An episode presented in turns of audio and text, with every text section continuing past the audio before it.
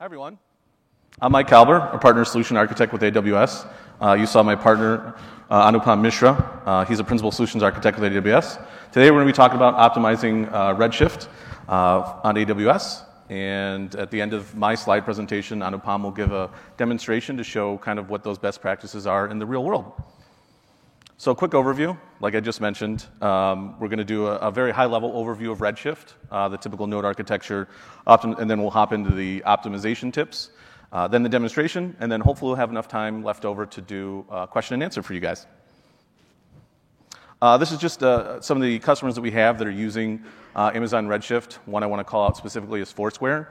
Foursquare had an issue uh, a while ago where they wanted to kind of ha- have a cost savings with their existing database uh, system. So what they went to is Amazon Redshift. What the, the problems that they had was the, they had yearly licensing costs with their existing database system, and it was very hard to keep up. So they had to have a dedicated staff to sit there and maintain it, and they wanted to kind of shift those people to kind of a, a different area and use their time a little more optimally. Um, so what they did is they introduced Amazon Redshift, and in conjunction with Amazon Redshift and Tableau, they were to get those cost savings down in terms of not having the licensing costs anymore, and they were allowed, they uh, could get the uh, team to focus on other things in terms of optimization and other projects that they wanted to push forward. Uh, now we'll just start with a quick service overview of Amazon Redshift.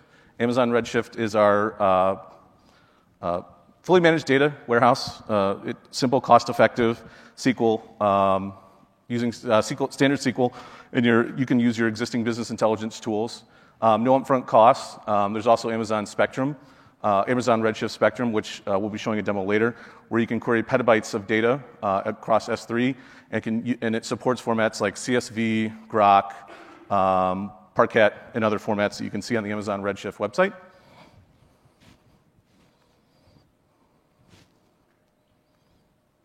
And then this is just a typical node architecture. So there's two important parts to, to, the Amazon Redshift cluster. There's the leader node and the compute nodes. Leader node, obviously as it sounds, is the leader.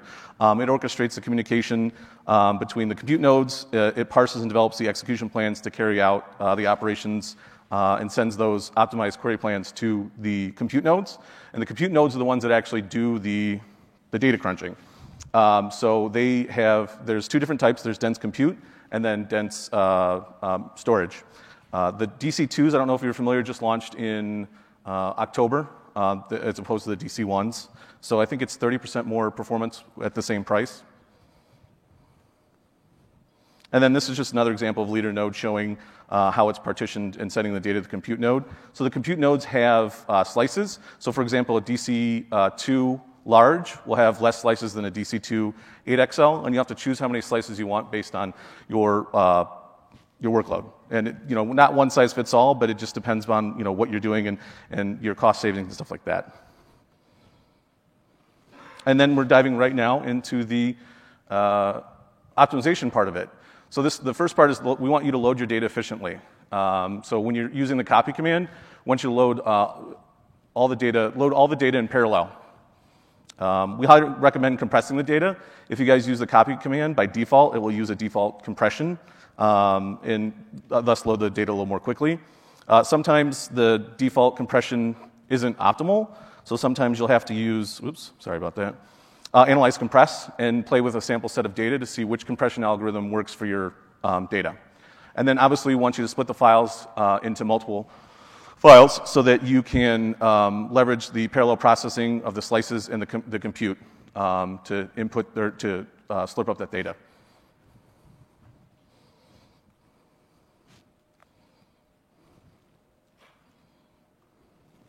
Uh, next, we have uh, table design. Upfront table design is critical. Uh, the distribution key and sort key obviously in, uh, influence performance.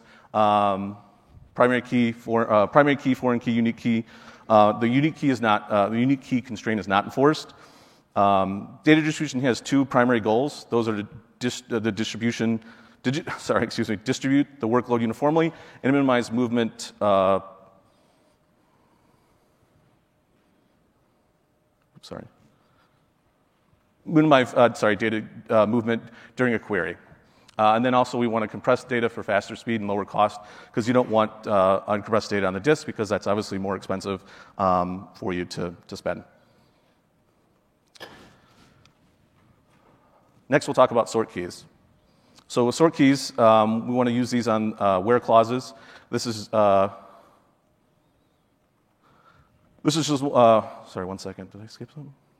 Um, this is just an example of the sort keys. This is just a little more data, different types of sort keys, and where they're most applicable.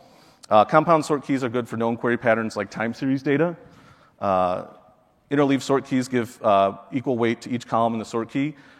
The interleave sort key is also good against uh, very large tables, for example, something with a billion rows. And then this is just an example of how you can see uneven uh, distribution keys just visually. So with uneven distribution keys and the data being unevenly distributed across your uh, nodes and slices, you're going to have pretty bad performance if one uh, slice and one node is taking longer because you're only going to be as fast as your slowest slice. So that's why we stress making sure up front that you have the right distribution keys uh, to get that data evenly distributed across um, your nodes and slices.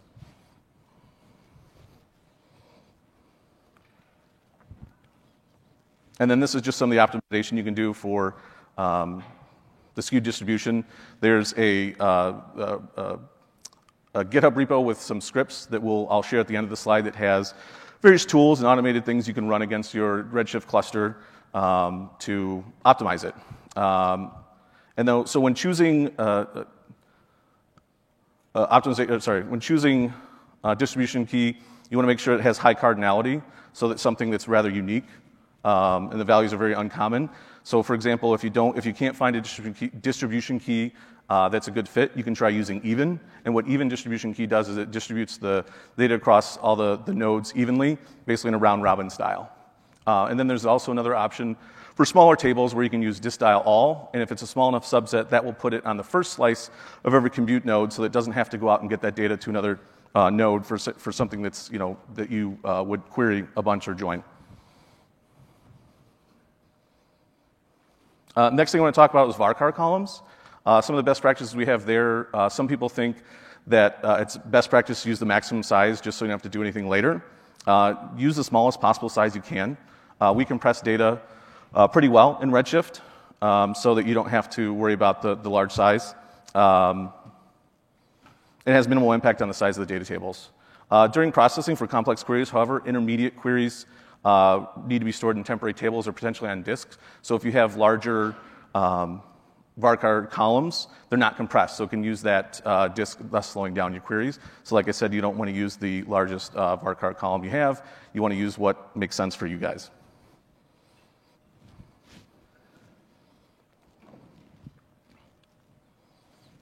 Uh, next, we have disk-based queries. Obviously, uh, disk is slower than memory, so there's uh, a, a, script that I, or a query that I've written up there that will identify any of the queries that you have that are disk-based. Uh, and obviously, you want to optimize those and make sure that either increase the memory uh, in the WMQ, which I'll talk about a little later, um, or maybe it's just not an optimized query and you can take a look and see um, to optimize it. Uh, there's also queue assignment rules, that I just mentioned.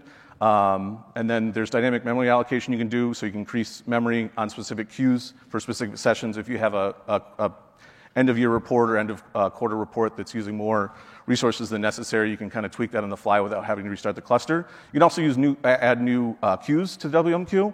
The only problem is if you add a new queue, you'll have to restart the cluster.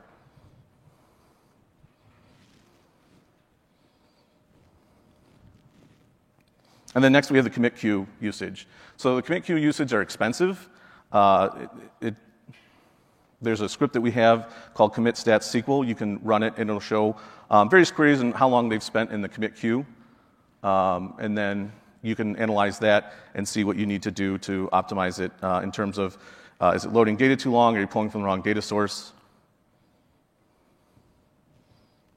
And then this is just an example of what the, the script looks like. So you'll see um, this is just the, the query that you see up there. Um, it just shows the, the commit time. It's not necessarily the prettiest thing, but you can see you know which um, which queries on which nodes are taking the longest, and then kind of dig into what, what's going on in those. And next, I'll talk about the WM queue. So there's two queues created by default. There's a super user queue this is uh, only when you want to run uh, queries that affect the system or for troubleshooting purposes. And then there's a default user. The default user queue um, is initially query, or is initially configured um, for five concurrency, um, but you can add You can tweak that depending upon your workload. Um, I, I, don't remember what we recommend, um, but it, it, depends on your workload. I think we had at one time said we didn't want to go over 20 for concurrency, but it just depends on your, um, your workload.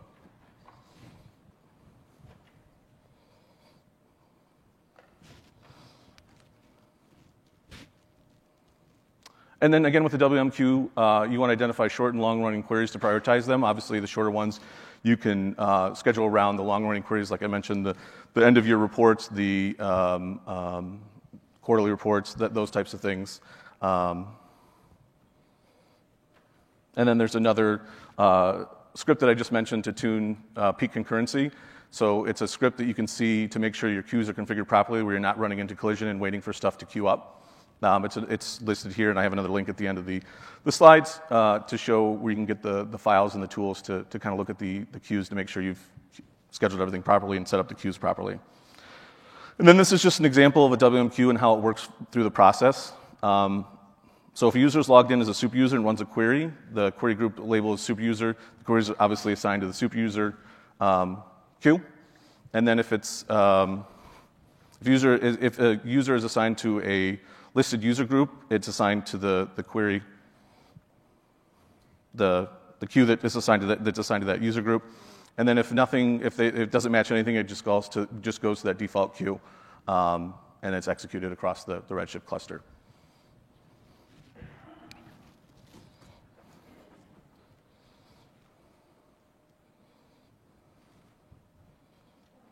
Uh, next, we have table maintenance.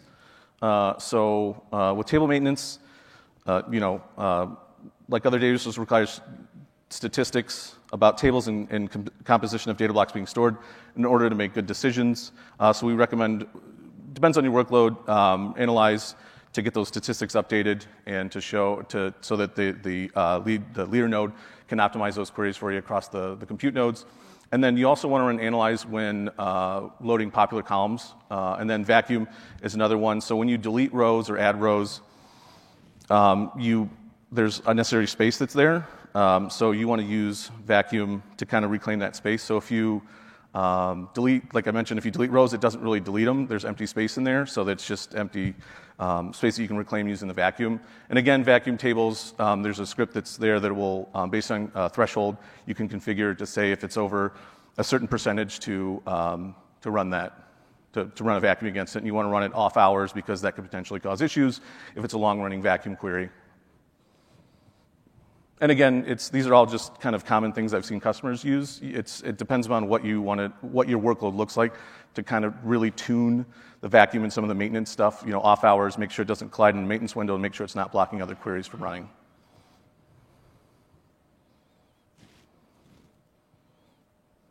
And with that, I'll turn it over to Anupam for the demo.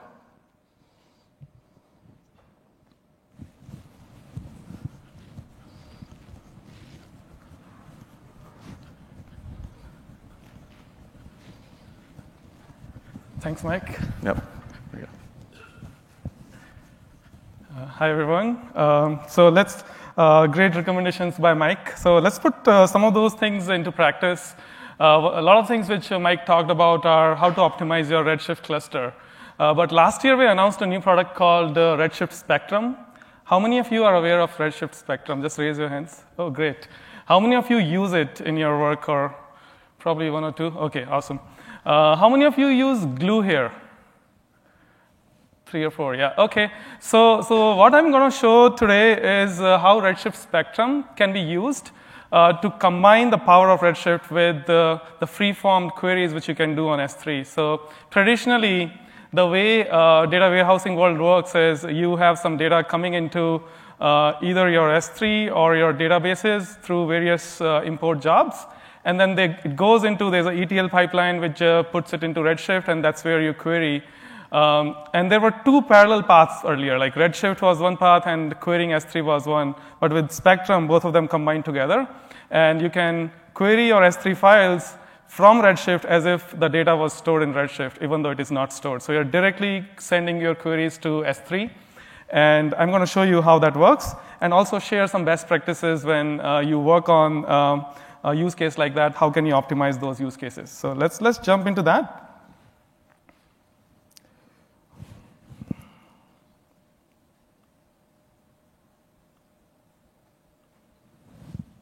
Awesome. So I'm going to use my browser. Cool.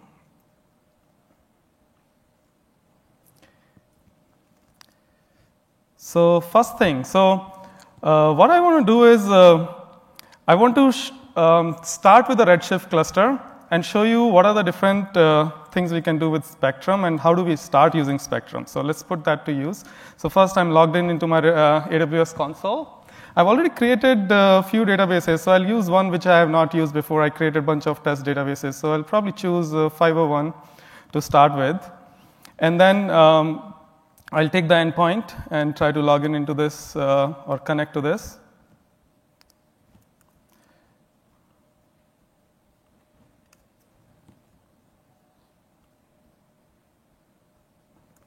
Okay, so I just uh, I already have pSQL here, uh, so which allows me to send uh, queries from my console to. Okay, I hope this is uh, visible. Yeah, I think. Anybody uh, not? Should I increase the font size or pretty good? Pretty good. Awesome. So let's let's connect to this database. Okay, so we are in our uh, new Redshift 501 database now, our data warehouse what we want to do is first thing uh, I want to check what version it is. So, so I've created a list of scripts which I'll be which I'll be running, and also also explaining you what each one of them is doing. And by the end of this exercise, you will know how Redshift and uh, Spe- Spectrum work together, how you can uh, create automated pipelines which create Parquet files, uh, how do you compress files. So, so if you want to like just take the gist of it, there are three things which you want to do when you are dealing with files which are being queried. So you're talking about S3 files. Uh, one is you want to compress the data. Second one is you want to um, have a columnar storage. So there are a lot of formats. Uh, we, we are going to use Parquet for today. And then the third piece is uh, making sure you keep your data partitioned so you don't scan the whole storage. Uh, those are the three things. I'm going to show all three of them uh, step by step and uh, hopefully you'll make some good use of that. So, so first, we have checked the version. Uh, Spectrum is supported only above a certain version. So it's uh, uh, 1. Point, uh, let me increase the font size of this as well. Okay, awesome. So, so 1.0.1294. If, you if you upgrade your shift to above this, then you can use Spectrum. Otherwise, it's not allowed. Uh, so, so with that being clear, uh, let's, let's go with a sample data set which I have here. So and increase the font size here as well. Okay, let's make it a little smaller. Cool. So I'll make it a little shorter. Awesome. So what I'm doing is I'm going to a S3 bucket and checking what data I have in this folder. There's a folder na- named ticket spectrum sales. So there's some sample data which I, we have. It's called sales data. I've already downloaded this file. So what I'm, going to show is how this file looks like. I'll just uh, look at uh, some of the top records of this file.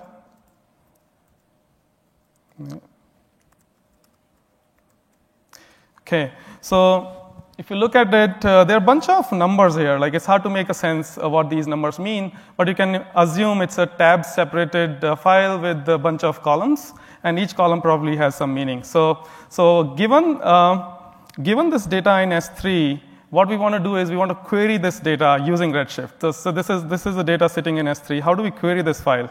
Uh, you, can, you can have a CSV instead of this. You can have a log, a data which is generated by your Apache logs or something else. So, so next, we go, what we're going to do is uh, we're going to create a schema. So um, apologies for having underscore 5 here. I was doing a lot of experiments and I keep, kept changing the number, so we reached number 5. Um, I hope my uh, demo will work. So let's start with uh, creating a new schema. So my schema got created. It says create schema is successful. Awesome. So, so once the, so as you can see here, I'm creating a database named Spectrum DB5, and the, uh, the data, um, the schema name is Spectrum5. And then um, I, I have a specific role which I have created here. This role has access to S3 as well as Redshifts because uh, this Redshift now needs to go to my S3 bucket as well. So this, this is both the um, things. Uh, in, the sh- in the interest of time, I'm not showing how to create this role, uh, but if people have questions, I'll show it. Um, now, let's, let's move to the next step. Once we have the schema, let's create a table from the data which we just checked. So uh, I, I showed you some of the file which we have in S3. So let me create this table here. So, so just, just go, let's, let's quickly go through this uh, statement. So what we are saying is create external table. External table means the file which is not on Redshift. Redshift will assume as if the, file, the table exists locally, but the table data actually is still in S3. There's no copying happening here.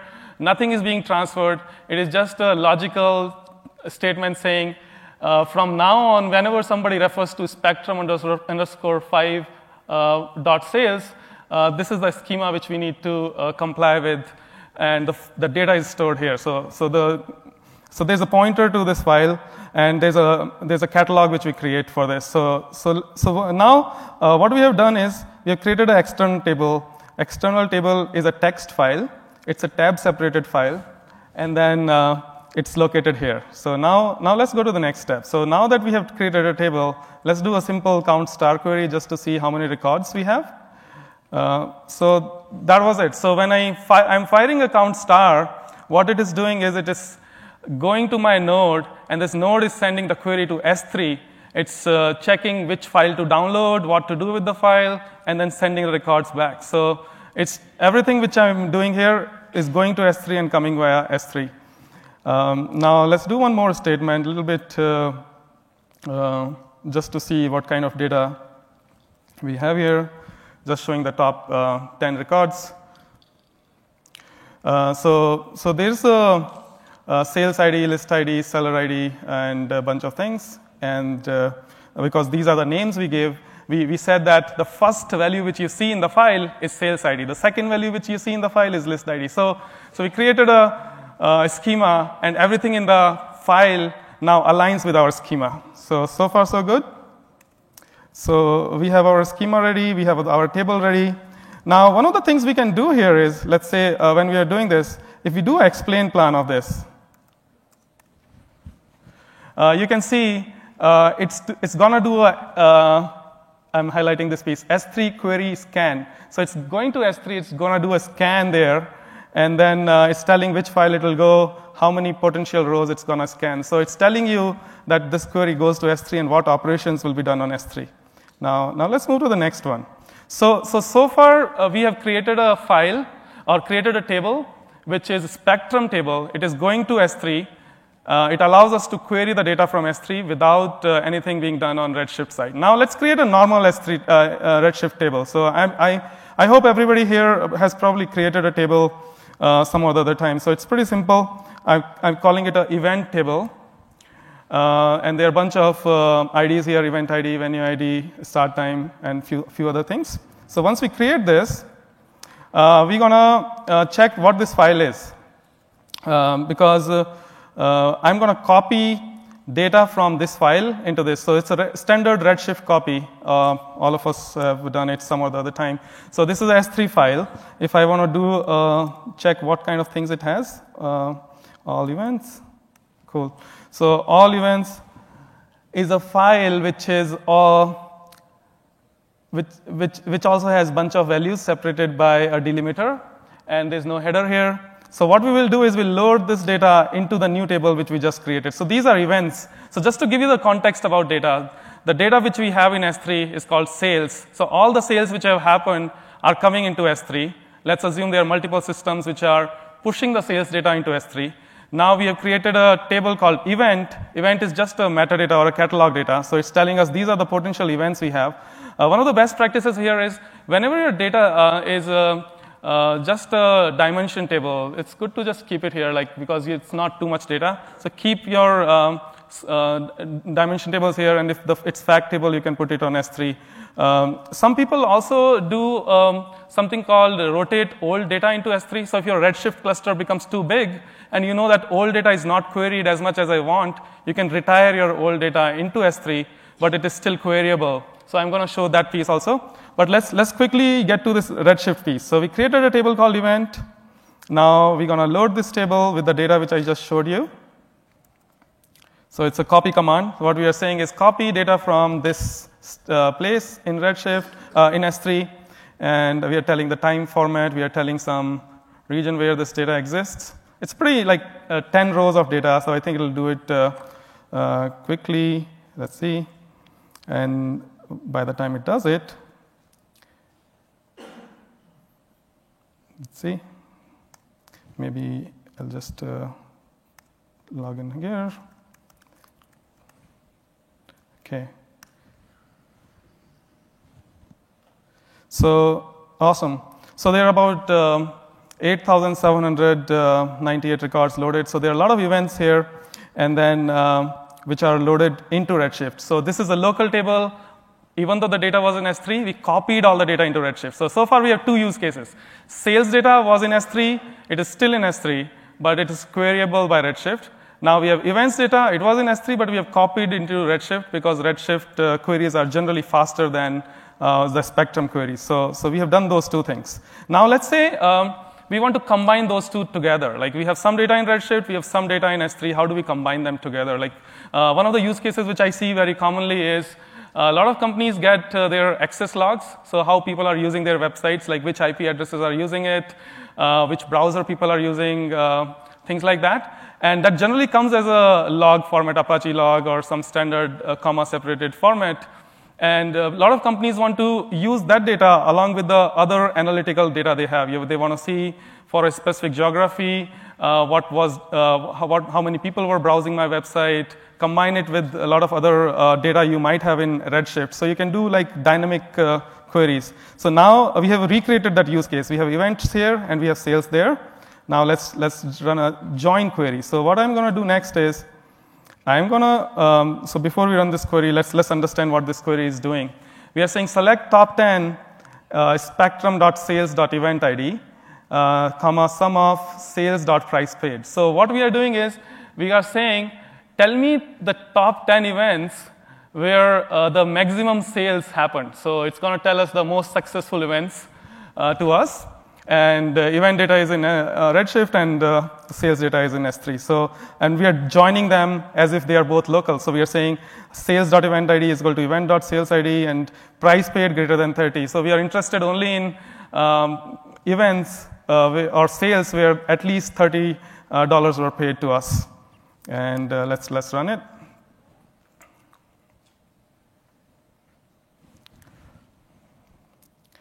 So uh, we got our top 10 uh, events where things happen. And uh, as you can see, uh, it's pretty quick.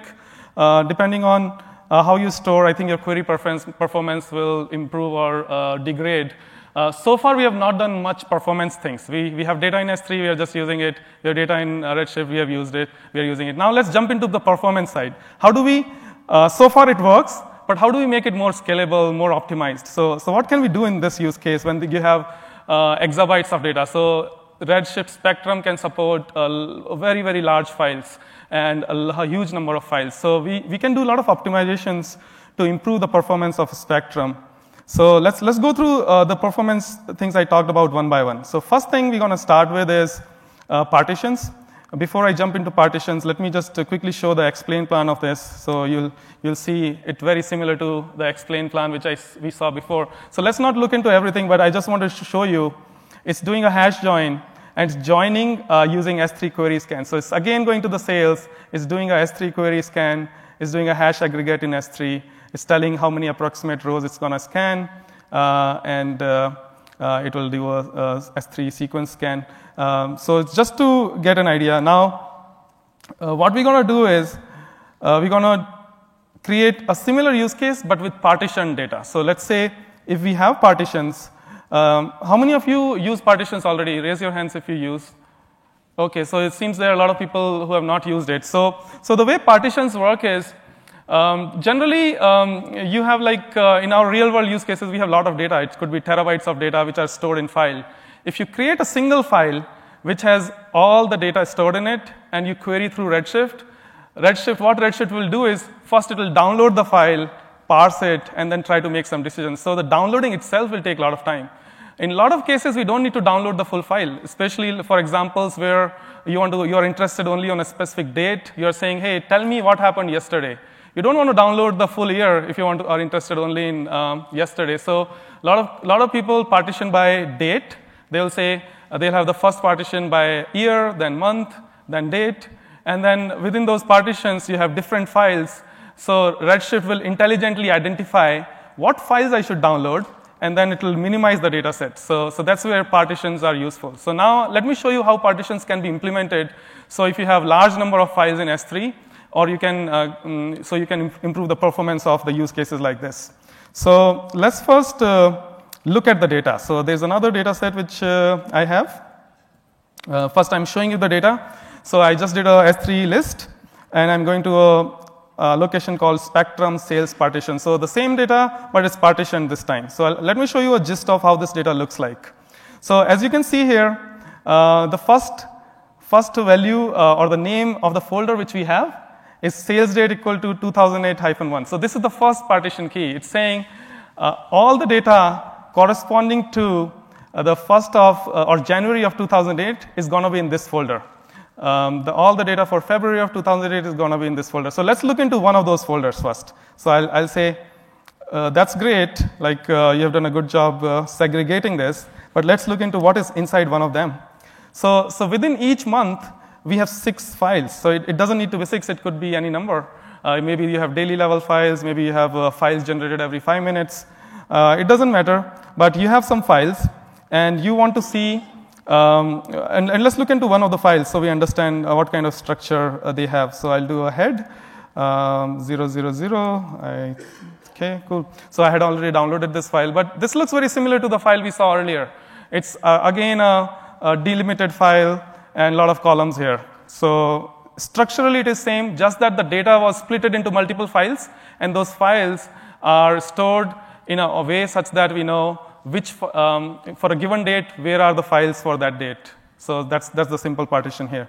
Now, let's move to the next step.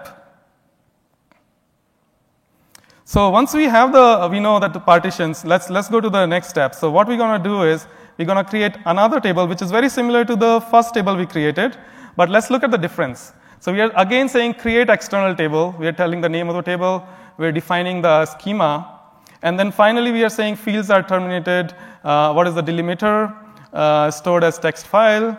And then this is where my partition data is. And uh, uh table properties here. So, so one of the unique things here you, which is important to notice is partitioned by. So when we create a table, we tell the table, hey, table, you are partitioned by this specific uh, uh, column. And it, it could be partitioned by multiple columns because you can have uh, maybe different product lines. And within those product lines, you have different dates. So you can say first product number will come, and then the date will come, or it could be a lot of hierarchical information. But uh, partition by is one of the columns. So you just say which column it is partitioned, or it could be multiple columns. So, so let's run this. So it created very quick. Um, it, the same, same concept applies here. This query doesn't do anything. It's just telling it, hey, the data is stored here, and this is the uh, metadata which we expect, or we call it data catalog. So, so, this is the catalog, and the data stores here. So now, now we have very similar table as before, just that the raw data is partitioned here. So let's, let's run the similar query here.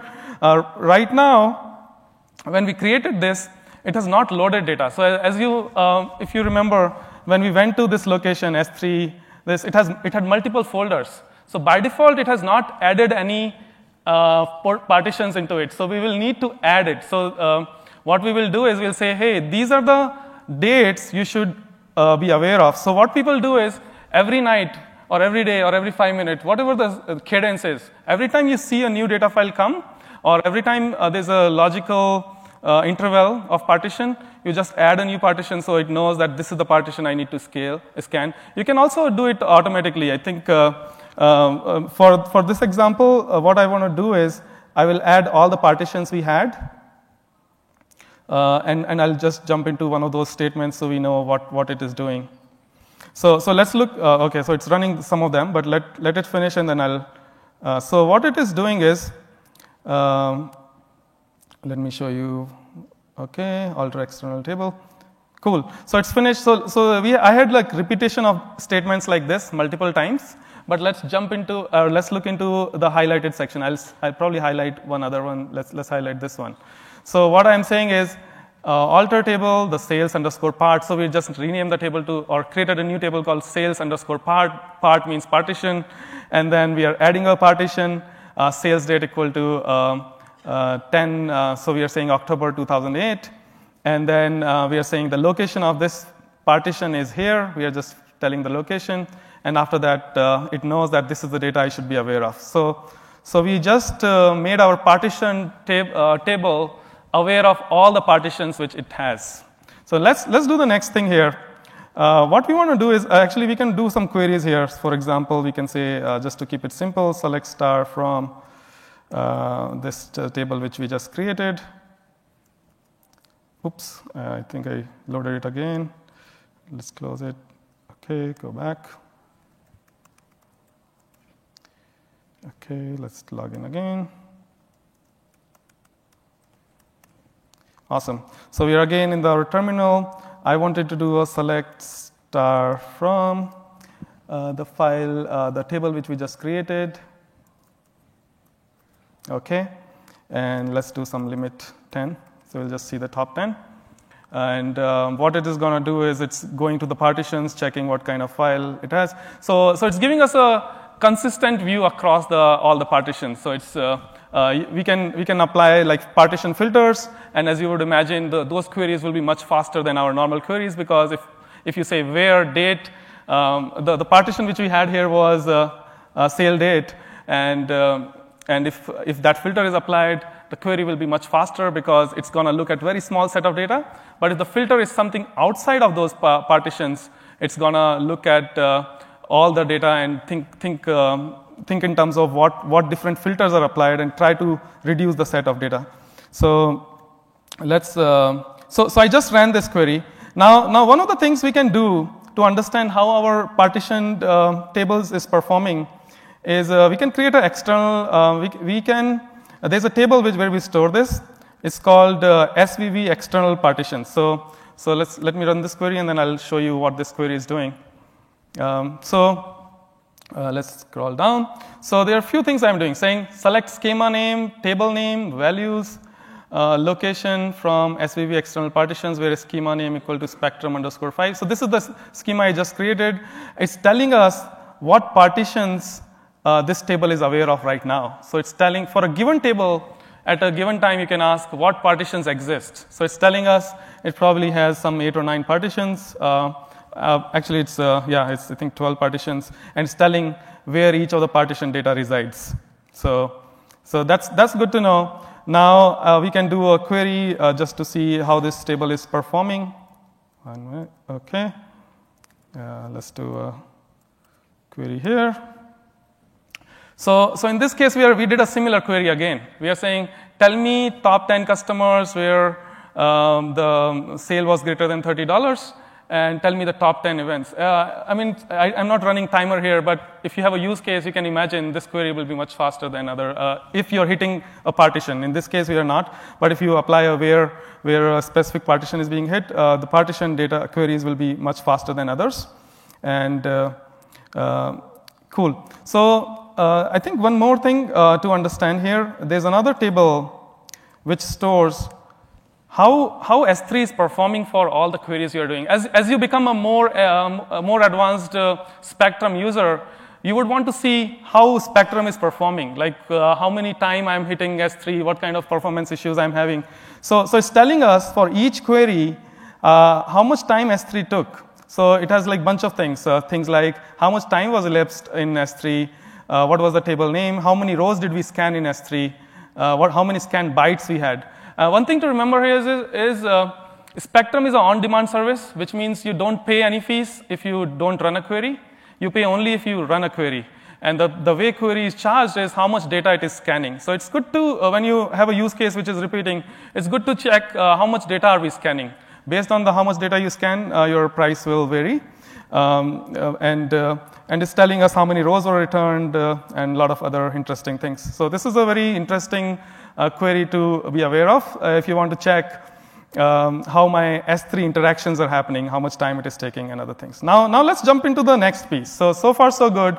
Um, it's, um, it's doing uh, partitions. Now, I want to show you how do you automate all this. Like, uh, one of the things which a lot of people have is you have a lot of data coming in, how can you create a compressed file out of the raw data which is coming? How can you make sure it is Parquet, Parquet, or something else which is fast? How can you compress it? So let me show you uh, how you can do it using Parquet. So we have a service called Glue. Uh, it does a lot of things um, for you, so I'm going to show you some of them. So, so first, uh, first thing first, I want to show you um, a lab. This is just good to remember because uh, for some of you who are uh, interested in this, you can just repeat this lab in your home or in your office. Uh, this, this, this contains all the instructions of what I'm doing. So if you want to repeat this, just go to this link. Uh, some of my colleagues have created this. Uh, it allows you to use Glue to create uh, a serverless uh, uh, data pipeline or, or a ETL pipeline, which is taking the data and it's converting into Parquet, it's compressing it, and then all the things happen from there. So, so this is just a good thing to be aware of. Now let's, let's move to um, our normal exercise. Um, so first thing, I want to um, go to my console. I'll go to my AWS console. First thing, let's, let's create a new S3 bucket. So this will be bucket where I would put my data. So, so let's call it uh, Anupam hyphen re, reinvent let's say 17. Cool. And I'll say create. So I just created it, uh, and within that file, uh, within that bucket, I'll create two folders. One is a temporary folder, and uh, one is a target folder, and I'll explain you why. So temporary folder is for uh, temporary files, which uh, Glue is going to create, and target is where I want my final data to come. So so what Glue is going to do is it's going to take the source data, it's going to run, it's a Spark engine actually. So it uses Spark to convert your raw data into compressed data, which, is, uh, which could be Snappy or could be anything else. And it also does Parquet. Parquet is a columnar storage. So when you have filters in your query, how many of you know about Parquet here? Just raise your hands if you know.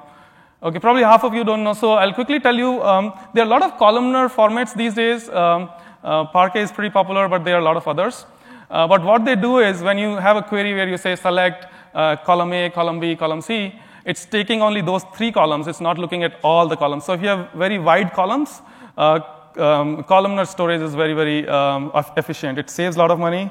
Uh, it's also very fast. And compression, as usual, is great because you're scanning less amount of data if it is compressed. So, so I created these two. Now let me go to Glue, and we're going to do some cool stuff there. So Glue is a very new service. I think uh, we uh, GA'd it in uh, last uh, New York Summit a uh, few months back. So first thing, first thing first, what I'll do is I'll add a new database. Let's call it. Um, so, so for this use case, I'm using a taxi data. The reason I'm using taxi data is a, it's a pretty big size data, and a lot of things have already been done on that. So I just want to keep it simple and easy. So let's call it ny taxi data 5. That's my uh, database name. So I created that. And uh, what I will do there is now, now first thing I, what I want to do is there's a concept of crawler. So what crawler does is you, you can tell a glue crawler to go to a specific location and check what data exists there. And then whenever a new data file comes, it can automatically run a series of steps and do some ETL for you. So let me show you how it works. So, so first we have to give a crawler name. So let's call it uh, reinvent uh, uh, 17. Next. So there are two type of data store it can go to. It could go to a JDBC connection, so it can go to there and say, hey, tell me what data you have, or it can go to a S3 location. And then, uh, sorry, let's to use S3 here.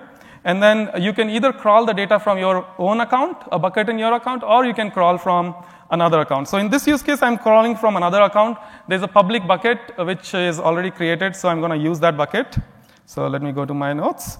And uh, there's, a, there's a bucket which already has some uh, New York taxi data. This is open source data which a lot of companies use for testings like this. So, so now it's asking, do I need another data store? I will say no. Um, one minute, let me make sure uh, there are no patterns. Cool, so I'm not using any patterns. And then um, IAM role, you can create a new role or you can use an existing. I already, uh, I've already created a role, so I'll just use that. It's pretty simple. Um, Now there are two, three options here. Do you want to run it hourly, daily, weekly, monthly, or on demand? So to keep it simple, I'm running on demand.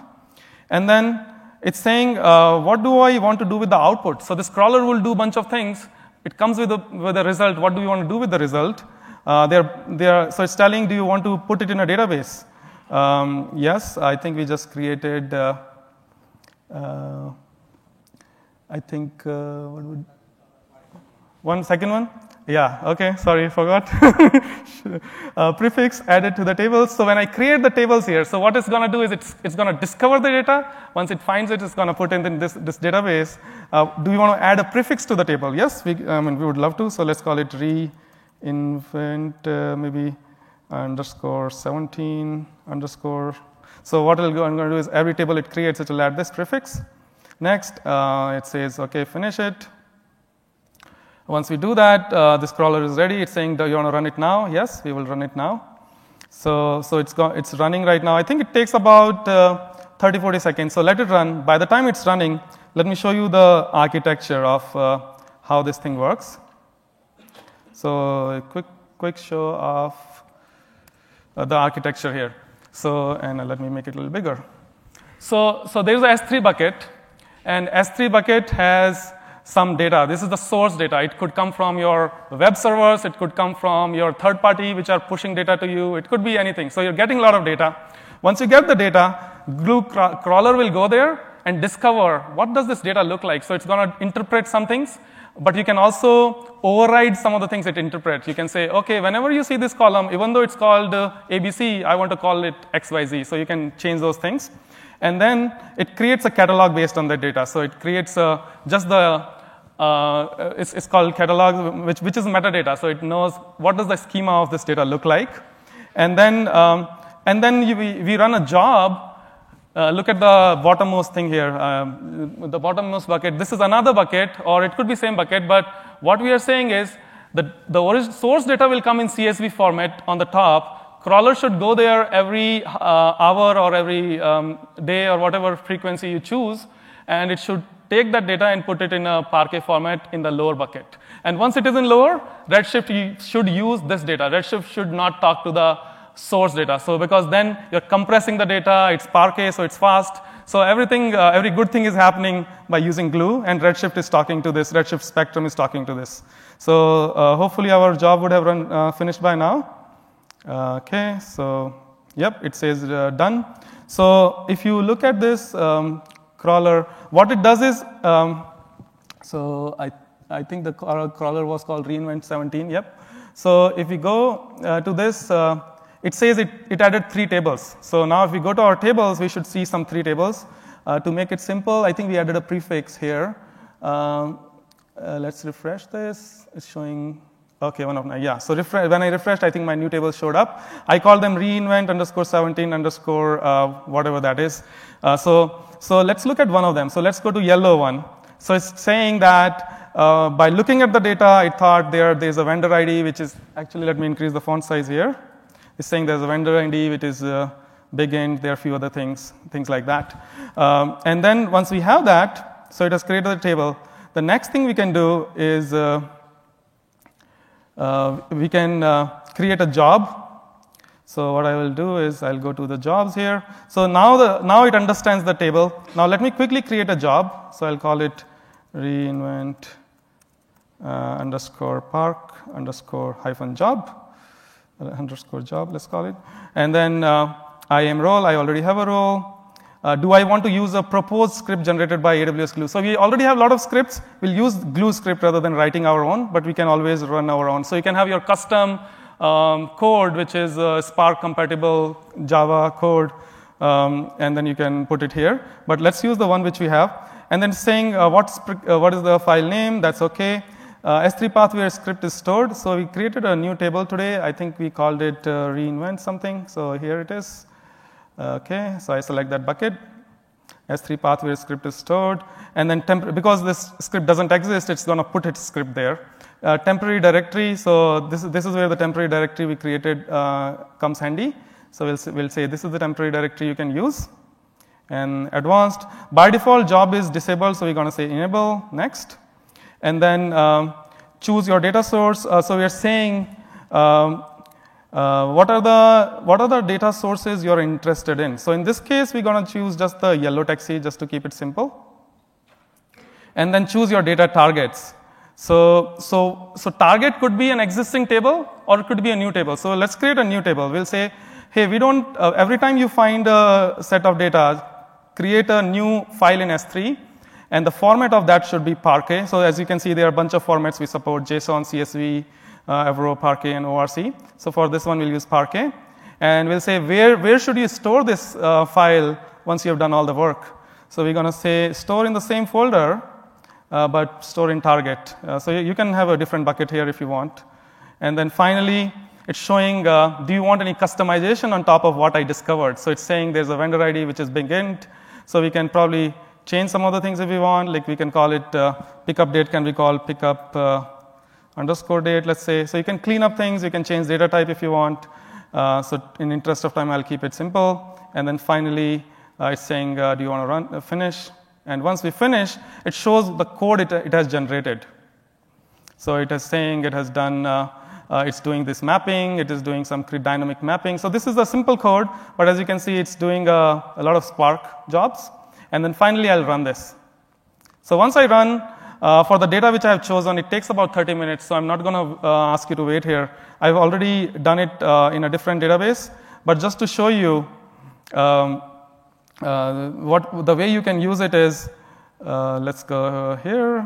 You can do a so so what will this will do is the output of this will be if you go to your S3 file, the file uh, the bucket which we created, you will see.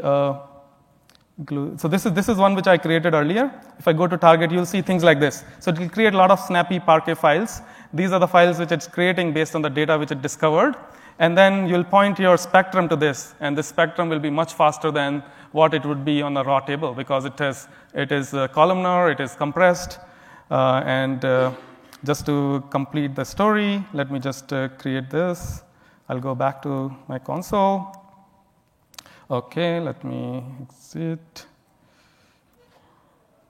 Oops, oops. Okay. Oops, okay. So, uh, Control Z.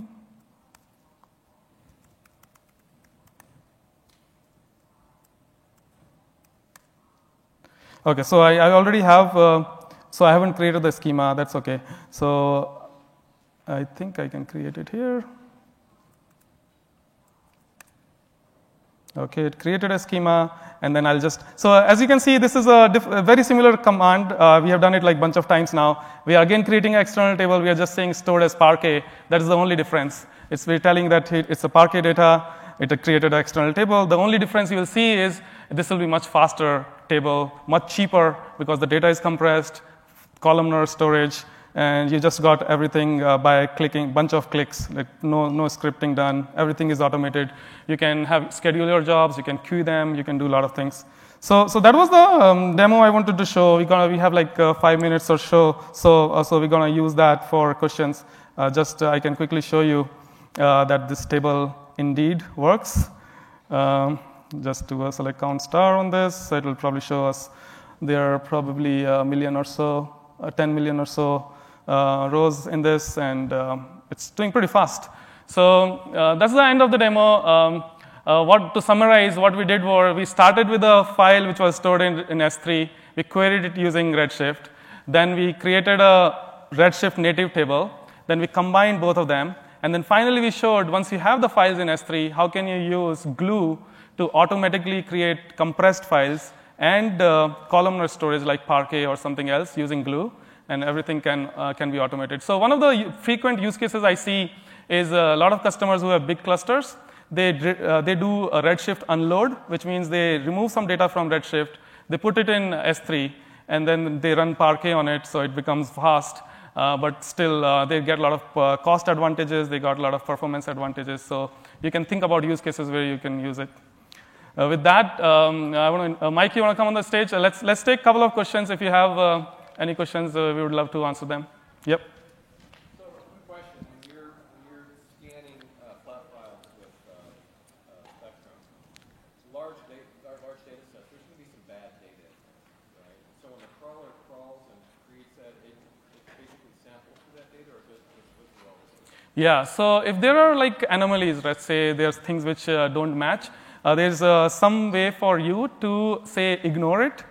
So, for example, you need to come up with a fallback, right? If the column doesn't exist, to put a null there or things like it's a relational database, so so you can do all that. Uh, but you just need to be aware what is the fallback you are going to because some fallbacks, some people are very strict that I always want this column.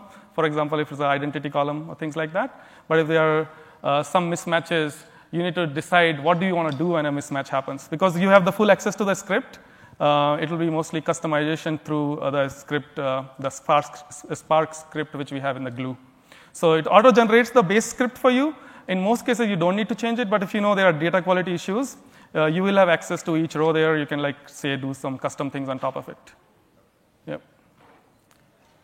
When you're doing the partitioning, uh, the sales date in this particular example, was the, the name of the directory important, the sales date equals, or is that just the directory name for, for convenience?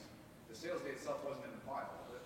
So sales data was in the file, but the name, the path is very important there. That, that's how it knows which files to go to. So when you say partitions, you can have like a high number of uh, uh, what is called uh, slash delimited uh, values, and it will go first partition, second partition, third partition. So the, the, the format is partition name equal to partition name comes first equal to what is the value of that partition for the data which is stored within that folder.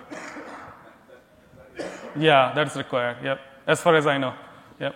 I have a question on the, the view. When you table, it's not to after you create the Parquet file. Yep.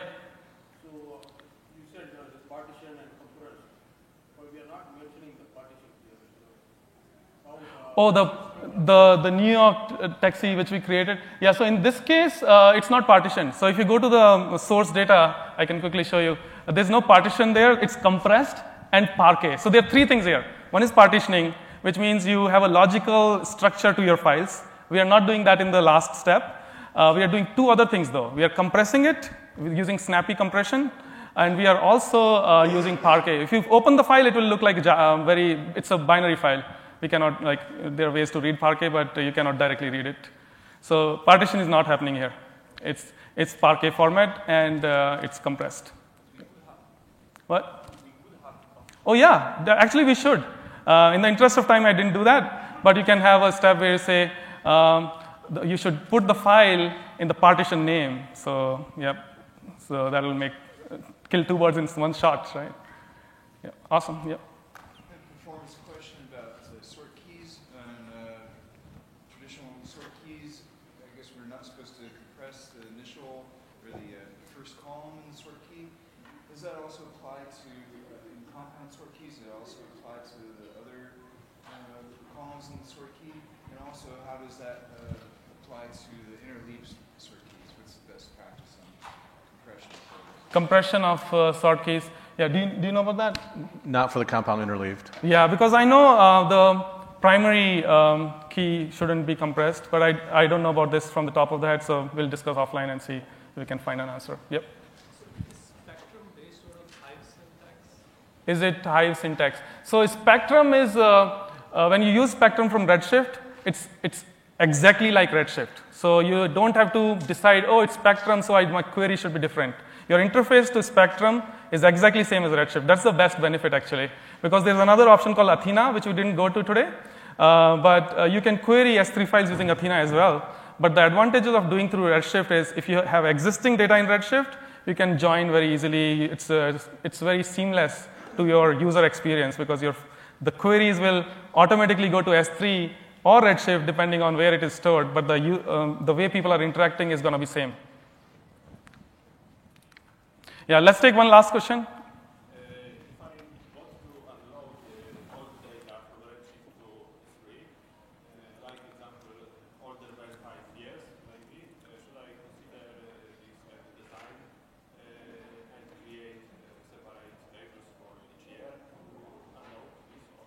Yeah, so that's a good question. Like, if you have a lot of data in Redshift, how should you unload? The best uh, way people do it is you, you think, uh, look at your query patterns and see how much uh, of data you generally scan. Like, look at your daily query patterns And if you think that uh, more than two years, like older than two years, is never queried, I think it's a good idea to put that in S3 because the performance of data in S3 would not be same as this, but it's much more scalable.